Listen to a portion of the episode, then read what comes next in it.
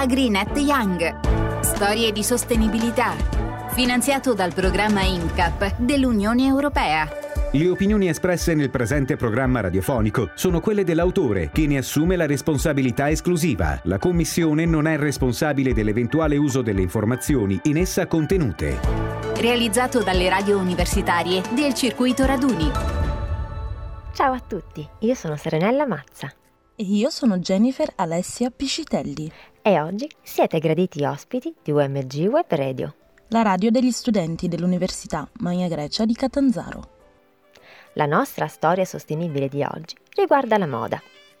Sai Jennifer, secondo un articolo del Sole 24 ore, per produrre un singolo paio di jeans, per esempio, è necessario impiegare 3800 litri d'acqua, 12 metri quadri di terreno e 18,3 kWh di energia elettrica, senza dimenticare le emissioni di un totale di 33,4 kg di CO2 durante l'intero ciclo di vita del prodotto.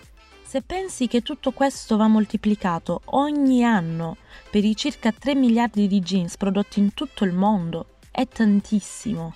E stiamo parlando solo di jeans. Vero. Infatti la moda risulta essere la seconda industria più inquinante al mondo. E non c'è solo l'inquinamento. In molti paesi in via di sviluppo, la filiera della moda rappresenta uno dei mezzi più usati per lo sfruttamento del lavoro a basso costo.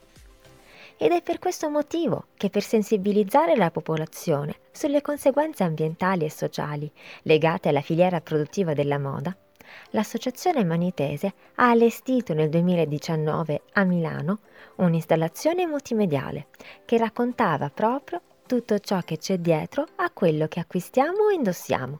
Tuttavia, un'altra direzione da intraprendere è possibile.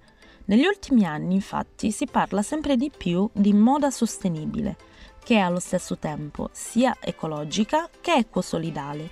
Ed è di questo che vi parleremo oggi. Ma che cos'è la moda sostenibile? La moda sostenibile è quella moda che rispetta l'ambiente e la società in tutte le sue fasi, dalla concezione alla produzione, passando per la distribuzione fino alla vendita. Questo tipo di moda cerca di lavorare con materie prime meno inquinanti possibili, di ridurre gli sprechi nella produzione come i costi di acqua ed elettricità e produrre parti durevoli, stimolando il consumo consapevole. Inoltre si tratta anche di proporre una produzione più umana, no? cioè di non sfruttare i lavoratori garantendogli una retribuzione più equa e con le giuste tutele. Negli ultimi anni anche grazie alla domanda sempre crescente dei consumatori, al supporto delle istituzioni e delle imprese, la moda ha fatto passi da gigante, ma tanto ancora c'è da fare. Oggi però vi racconteremo delle storie di moda sostenibile made in Calabria e lo faremo dopo una piccola pausa. AgriNet Young. Storie di sostenibilità. Finanziato dal programma INCAP dell'Unione Europea. Eccoci qui nuovamente per parlare delle storie di moda sostenibile made in Calabria. Serenella, sai cosa vuol dire cangiare in calabrese? No, non lo so. Eh, cambiare? Cantare? Esatto, cambiare. Cangiari non solo significa cambiare, ma indica anche il primo marchio di moda ecoetica di fascia alta in Italia. Mi sembra un progetto molto interessante, parlamene di più. Con piacere. Diversi anni fa, un gruppo di cooperative sociali diede vita a Goel, una comunità di riscatto con lo scopo di migliorare la Calabria, in diversi modi e in diversi ambiti. Alcune giovani donne calabresi si rivolsero proprio a Goel perché volevano salvare l'antica e prestigiosa tradizione della tessitura a mano, che stava scomparendo e così decisero di recarsi dalle poche anziane maestre ancora viventi nel territorio. E no, le maestre non erano solo semplici tessitrici, erano le maestre che, tra virgolette, programmavano, ovvero imbastivano tutti i telai a mano del territorio. Deve essere stato un lavoro molto difficile e faticoso. Infatti, e per ricordare queste complesse programmazioni matematiche avevano escogitato dei trucchi mnemonici, delle nenie e delle cantilene nei cui versi era sapientemente nascosto l'ordine matematico di passaggio dei 1800 fili nei lici del telaio. Le maestre le hanno poi tramandate alle giovani donne che oggi producono i tessuti cangiari, che le hanno trascritte su carta, preservando così un grande patrimonio di tessuti di matrice grecanica e bizantina. Queste giovani donne oggi sono le nuove maestre. I punti di forza di questo progetto sono artigianalità, sostenibilità ambientale ed etica, giusto? Proprio così. Cangiari è il primo marchio di moda etica di fascia alta in Italia che usa esclusivamente materiali biocertificati. Unisce tradizione e innovazione realizzando un prodotto unico e la sua filiera di produzione cooperativa è partecipata dagli stessi lavoratori, luogo di inserimento lavorativo anche per persone in difficoltà. È proprio un bel progetto. Jennifer, io invece voglio parlarti di un altro progetto molto carino, dal nome Fibra Etica. La cooperativa sociale Meet Project di Catanzaro ha iniziato a occuparsi di attività nel settore tessile. Nasce così Fibra Etica, tessuto sociale, inclusivo e sostenibilità. Un progetto che ha coinvolto tre cooperative, rispettivamente nelle città di Catanzaro, Reggio Calabria e Palermo, e promuove l'eticità della filiera tessile dalla produzione al consumo, favorendo l'inserimento nel mercato del lavoro di donne con fragilità.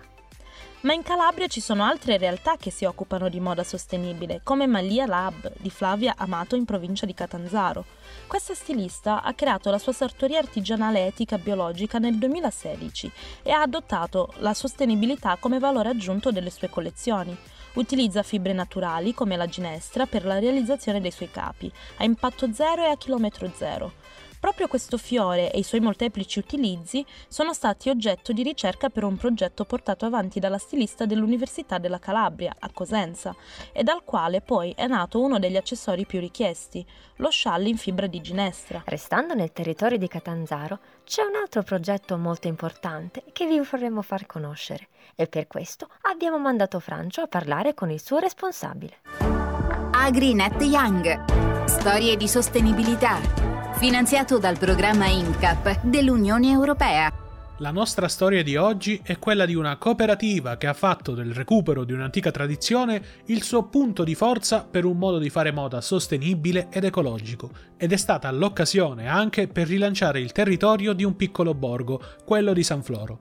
Oggi parliamo di Nido di Seta e lo facciamo con il suo responsabile, Domenico Vivino. Ciao Domenico. Ciao a tutti, Grazie per averci dato questo spazio.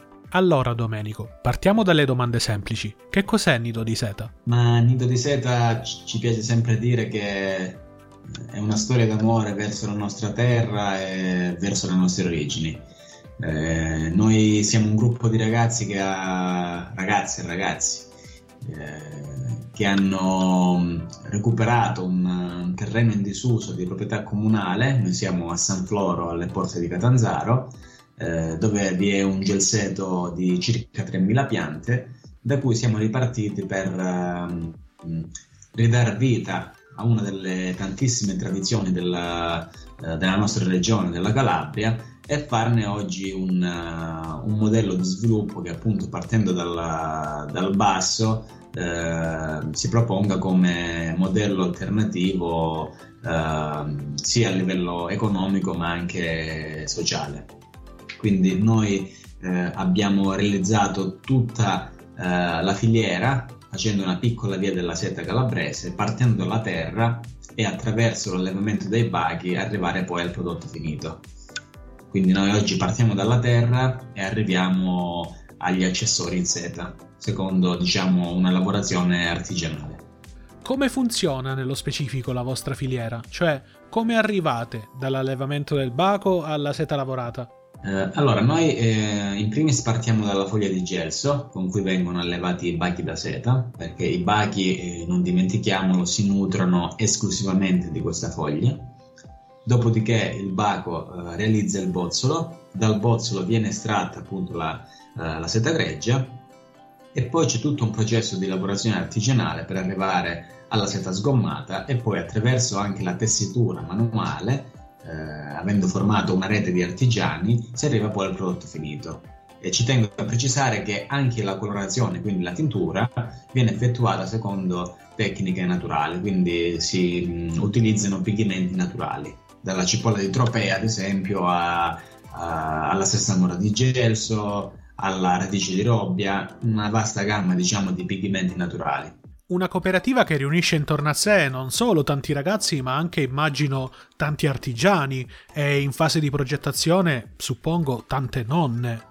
Sì, eh, diciamo il confronto con uh, le nonne, se così vogliamo uh, chiamarle, diciamo, è stato uh, il primo stadio di ricerca Uh, perché mh, appunto essendo una, una, tradizione che ormai era andata perduta uh, ci siamo confrontati quindi abbiamo cercato di reperire, di reperire, il più possibile informazioni sulle tecniche di allevamento ma anche sulle lavorazioni appunto anziani, con gli anziani del luogo questo però poi non è bastato, quindi abbiamo deciso di intraprendere dei viaggi soprattutto nel sud-est asiatico, come ad esempio la Thailandia, uh, l'India, dove ancora uh, questa lavorazione è, è, in auge. Pensiamo che l'India è tutt'oggi la seconda potenza mondiale, dove abbiamo uh, potuto osservare sia le tecniche di lavorazione ehm, tradizionali, quindi artigianali, ma anche quelle a livello industriale. E da lì abbiamo poi eh, messo in piedi eh, nuovamente questa filiera, anche se ci sono dei validissimi artigiani anche in Calabria che mh, mm, come dire, eh, mantengono ancora viva questa tradizione. Quindi il nostro compito è stato anche quello di un po' recuperare questi saperi, di accomunarli e oggi arrivare nuovamente al prodotto finito. Ho dato una sbirciata al vostro sito e voi non siete solo quelli del recupero della via della seta, della tradizione, della coltivazione del gelso o del baco, voi fate tante altre cose anche. Sì, diciamo che eh, l'attività prevalente è appunto quella della gelsebaicoltura, però intorno a questa ehm, come dire, abbiamo sviluppato una serie di attività che vanno ehm, appunto dall'agroalimentare alla, all'ecoturismo proprio perché la nostra filosofia di lavoro si basa innanzitutto sulla crescita del territorio e quindi ehm, tradurre diciamo, la gersebaicoltura in un'opportunità di rinascita per il nostro territorio. Facciamo un esempio, eh, oltre alla lavorazione abbiamo messo in piedi un circuito di ecoturismo dove mh, il visitatore si immerge a 360 gradi in quello che è il mondo della seta, il mondo rurale eh, e vive in prima persona tutte le fasi di lavorazione. Eh, naturalmente anche il posto in cui siamo è un posto diciamo immerso nella natura, si presta molto eh, parlando di numeri, nonostante eh, diciamo, le difficoltà che stiamo vivendo oggi sotto questo punto di vista, sotto questo profilo lavorativo, con eh, appunto la crisi pandemica, eh, prima del Covid abbiamo raggiunto circa 6.000 presenze in un paesino di 600 abitanti. Questo per noi diciamo, è stato un motivo di grande soddisfazione perché significa che stiamo andando in una giusta direzione. Ecco anche perché abbiamo dei target diversi che vanno dalle scuole fino al turismo internazionale, con una, una attenzione particolare su quello che è il turismo, soprattutto americano e nord europeo. Sì, perché ricordiamo che San Floro non è una metropoli, ma un piccolo borgo della Calabria. Con questa cosa voi contribuite al rilancio di una piccola comunità che altrimenti rimarrebbe sconosciuta. Da quello che abbiamo detto finora si intuisce, ma vorrei che lo dicessi anche tu di persona. Perché è importante recuperare queste tradizioni e provare a fare qualcosa partendo da esse? Perché il nostro territorio eh, è ricco eh, sia di storie e di tradizioni, ma ha anche un territorio, quindi una vocazione territoriale che si presta a questo tipo di attività. Quindi eh, il nostro futuro non è un futuro sicuramente eh, industriale, anche perché oggi ehm, come dire, eh, il panorama di quello che è lo sviluppo economico deve avere tantissime attenzioni su quello che è l'impatto ambientale, quindi ehm, un'attività che sia sostenibile al 100% sicuramente è quella delle, della GLC Biocultura perché si presta benissimo e anche si inserisce poi in un contesto di economia circolare, perché noi nella nostra lavorazione eh, non abbiamo nessun rifiuto, tutto viene riutilizzato, eh, ti faccio un piccolo esempio, addirittura gli escrementi dei bachi diventano uh, un ottimo fertilizzante, gli scarti dei bossoli vengono utilizzati in altri uh, settori di lavorazione, quindi mh, abbiamo veramente una, un'attività che rientra in quello che è diciamo, un'economia circolare a tutto tondo. Domenico, grazie mille per il tuo racconto. Grazie mille a te Francesco, un caro saluto e vi aspettiamo a San Floro. AgriNet Young Storie di sostenibilità. L'agricoltura e l'industria ad essa connessa non riguardano soltanto gli agricoltori e le loro famiglie, ma sostiene anche la società nel suo insieme, in tutta l'Unione Europea, attraverso una serie di servizi essenziali. L'agricoltura non fornisce solo generi alimentari e altri prodotti, ma funge da spina dorsale delle comunità rurali. La PAC favorisce una produzione sostenibile a tutte quelle attività come quella appena trattata, di nido di seta, che promuovono le tradizioni rurali e lo sviluppo delle comunità rurali. Anche le azioni ambientali della PAC sono concepite per essere socialmente sostenibili. Essa infatti sostiene gli impegni in materia di gestione e gli investimenti a tutela dell'ambiente. In questo modo permette a tutti i coltivatori di proteggere le risorse naturali e la biodiversità per conto della società. Conoscenza e innovazione assumono un ruolo chiave nello sviluppo e nella crescita delle zone rurali attraverso il Partenariato Europeo per l'innovazione in agricoltura, PEI-Agri, e proposte come i comuni intelligenti. La ricerca e l'innovazione in settori quali le dinamiche politiche rurali e agricole, lo sviluppo del capitale umano e la promozione di sistemi innovativi favoriscono la resilienza delle comunità rurali e svolgono un ruolo importante nello stimolare una crescita economica verde e socialmente inclusiva.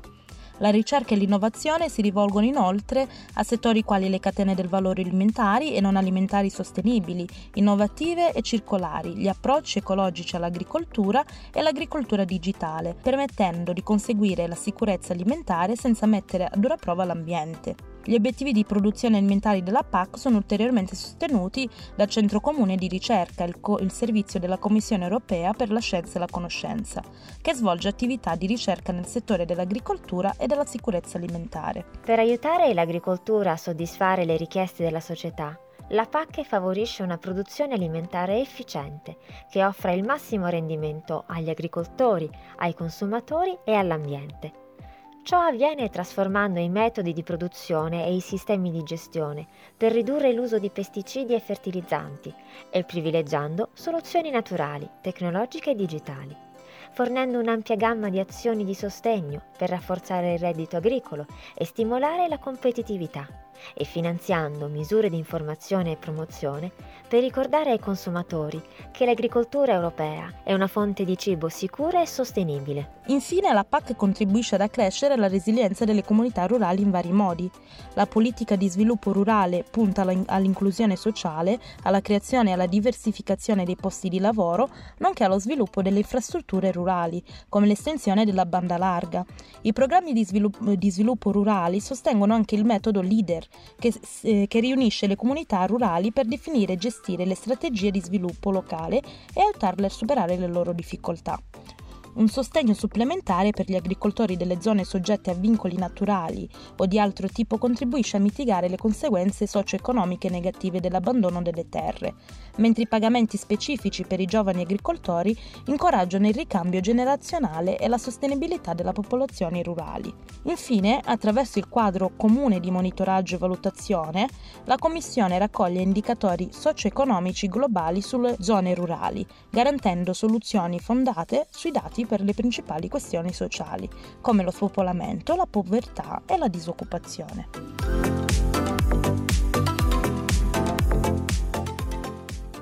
Ed eccoci giunti alla conclusione della puntata di oggi dedicata alla moda sostenibile. In pochi minuti vi abbiamo mostrato che cos'è la moda sostenibile e perché è necessaria e abbiamo visto come per esempio, dalla fibra di una ginestra, rispettando la natura e le tradizioni, possiamo ricavare uno scialle morbido e caldo. E di quanti altri progetti di moda in Calabria vengono portati avanti all'insegna della sostenibilità e dell'ecologia. Abbiamo visto quanto sia importante custodire i segreti della tradizione a favore dell'innovazione e quanto sia fondamentale la funzione di un piccolo baco e quanto fare ciò può portare in termini di agricoltura, industria, turismo e riscoperta di un borgo rurale come San Floro. E infatti ringraziamo ancora una volta l'ospite di oggi, Domenico Vivino, che ci ha fatto scoprire la bellissima realtà della cooperativa Nido di Seta. Infine, abbiamo capito come, anche se sembra una cosa distante dalla moda, La PAC può aiutare anche chi vuole portare avanti progetti di moda sostenibile,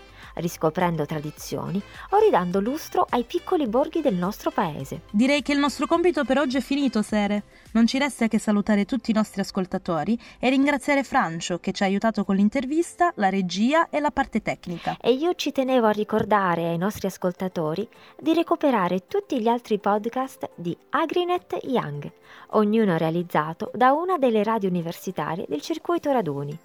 Da Serenella, Da Jennifer e da OMG Web Radio è tutto. arrivederci a tutti. AgriNet Young. Storie di sostenibilità.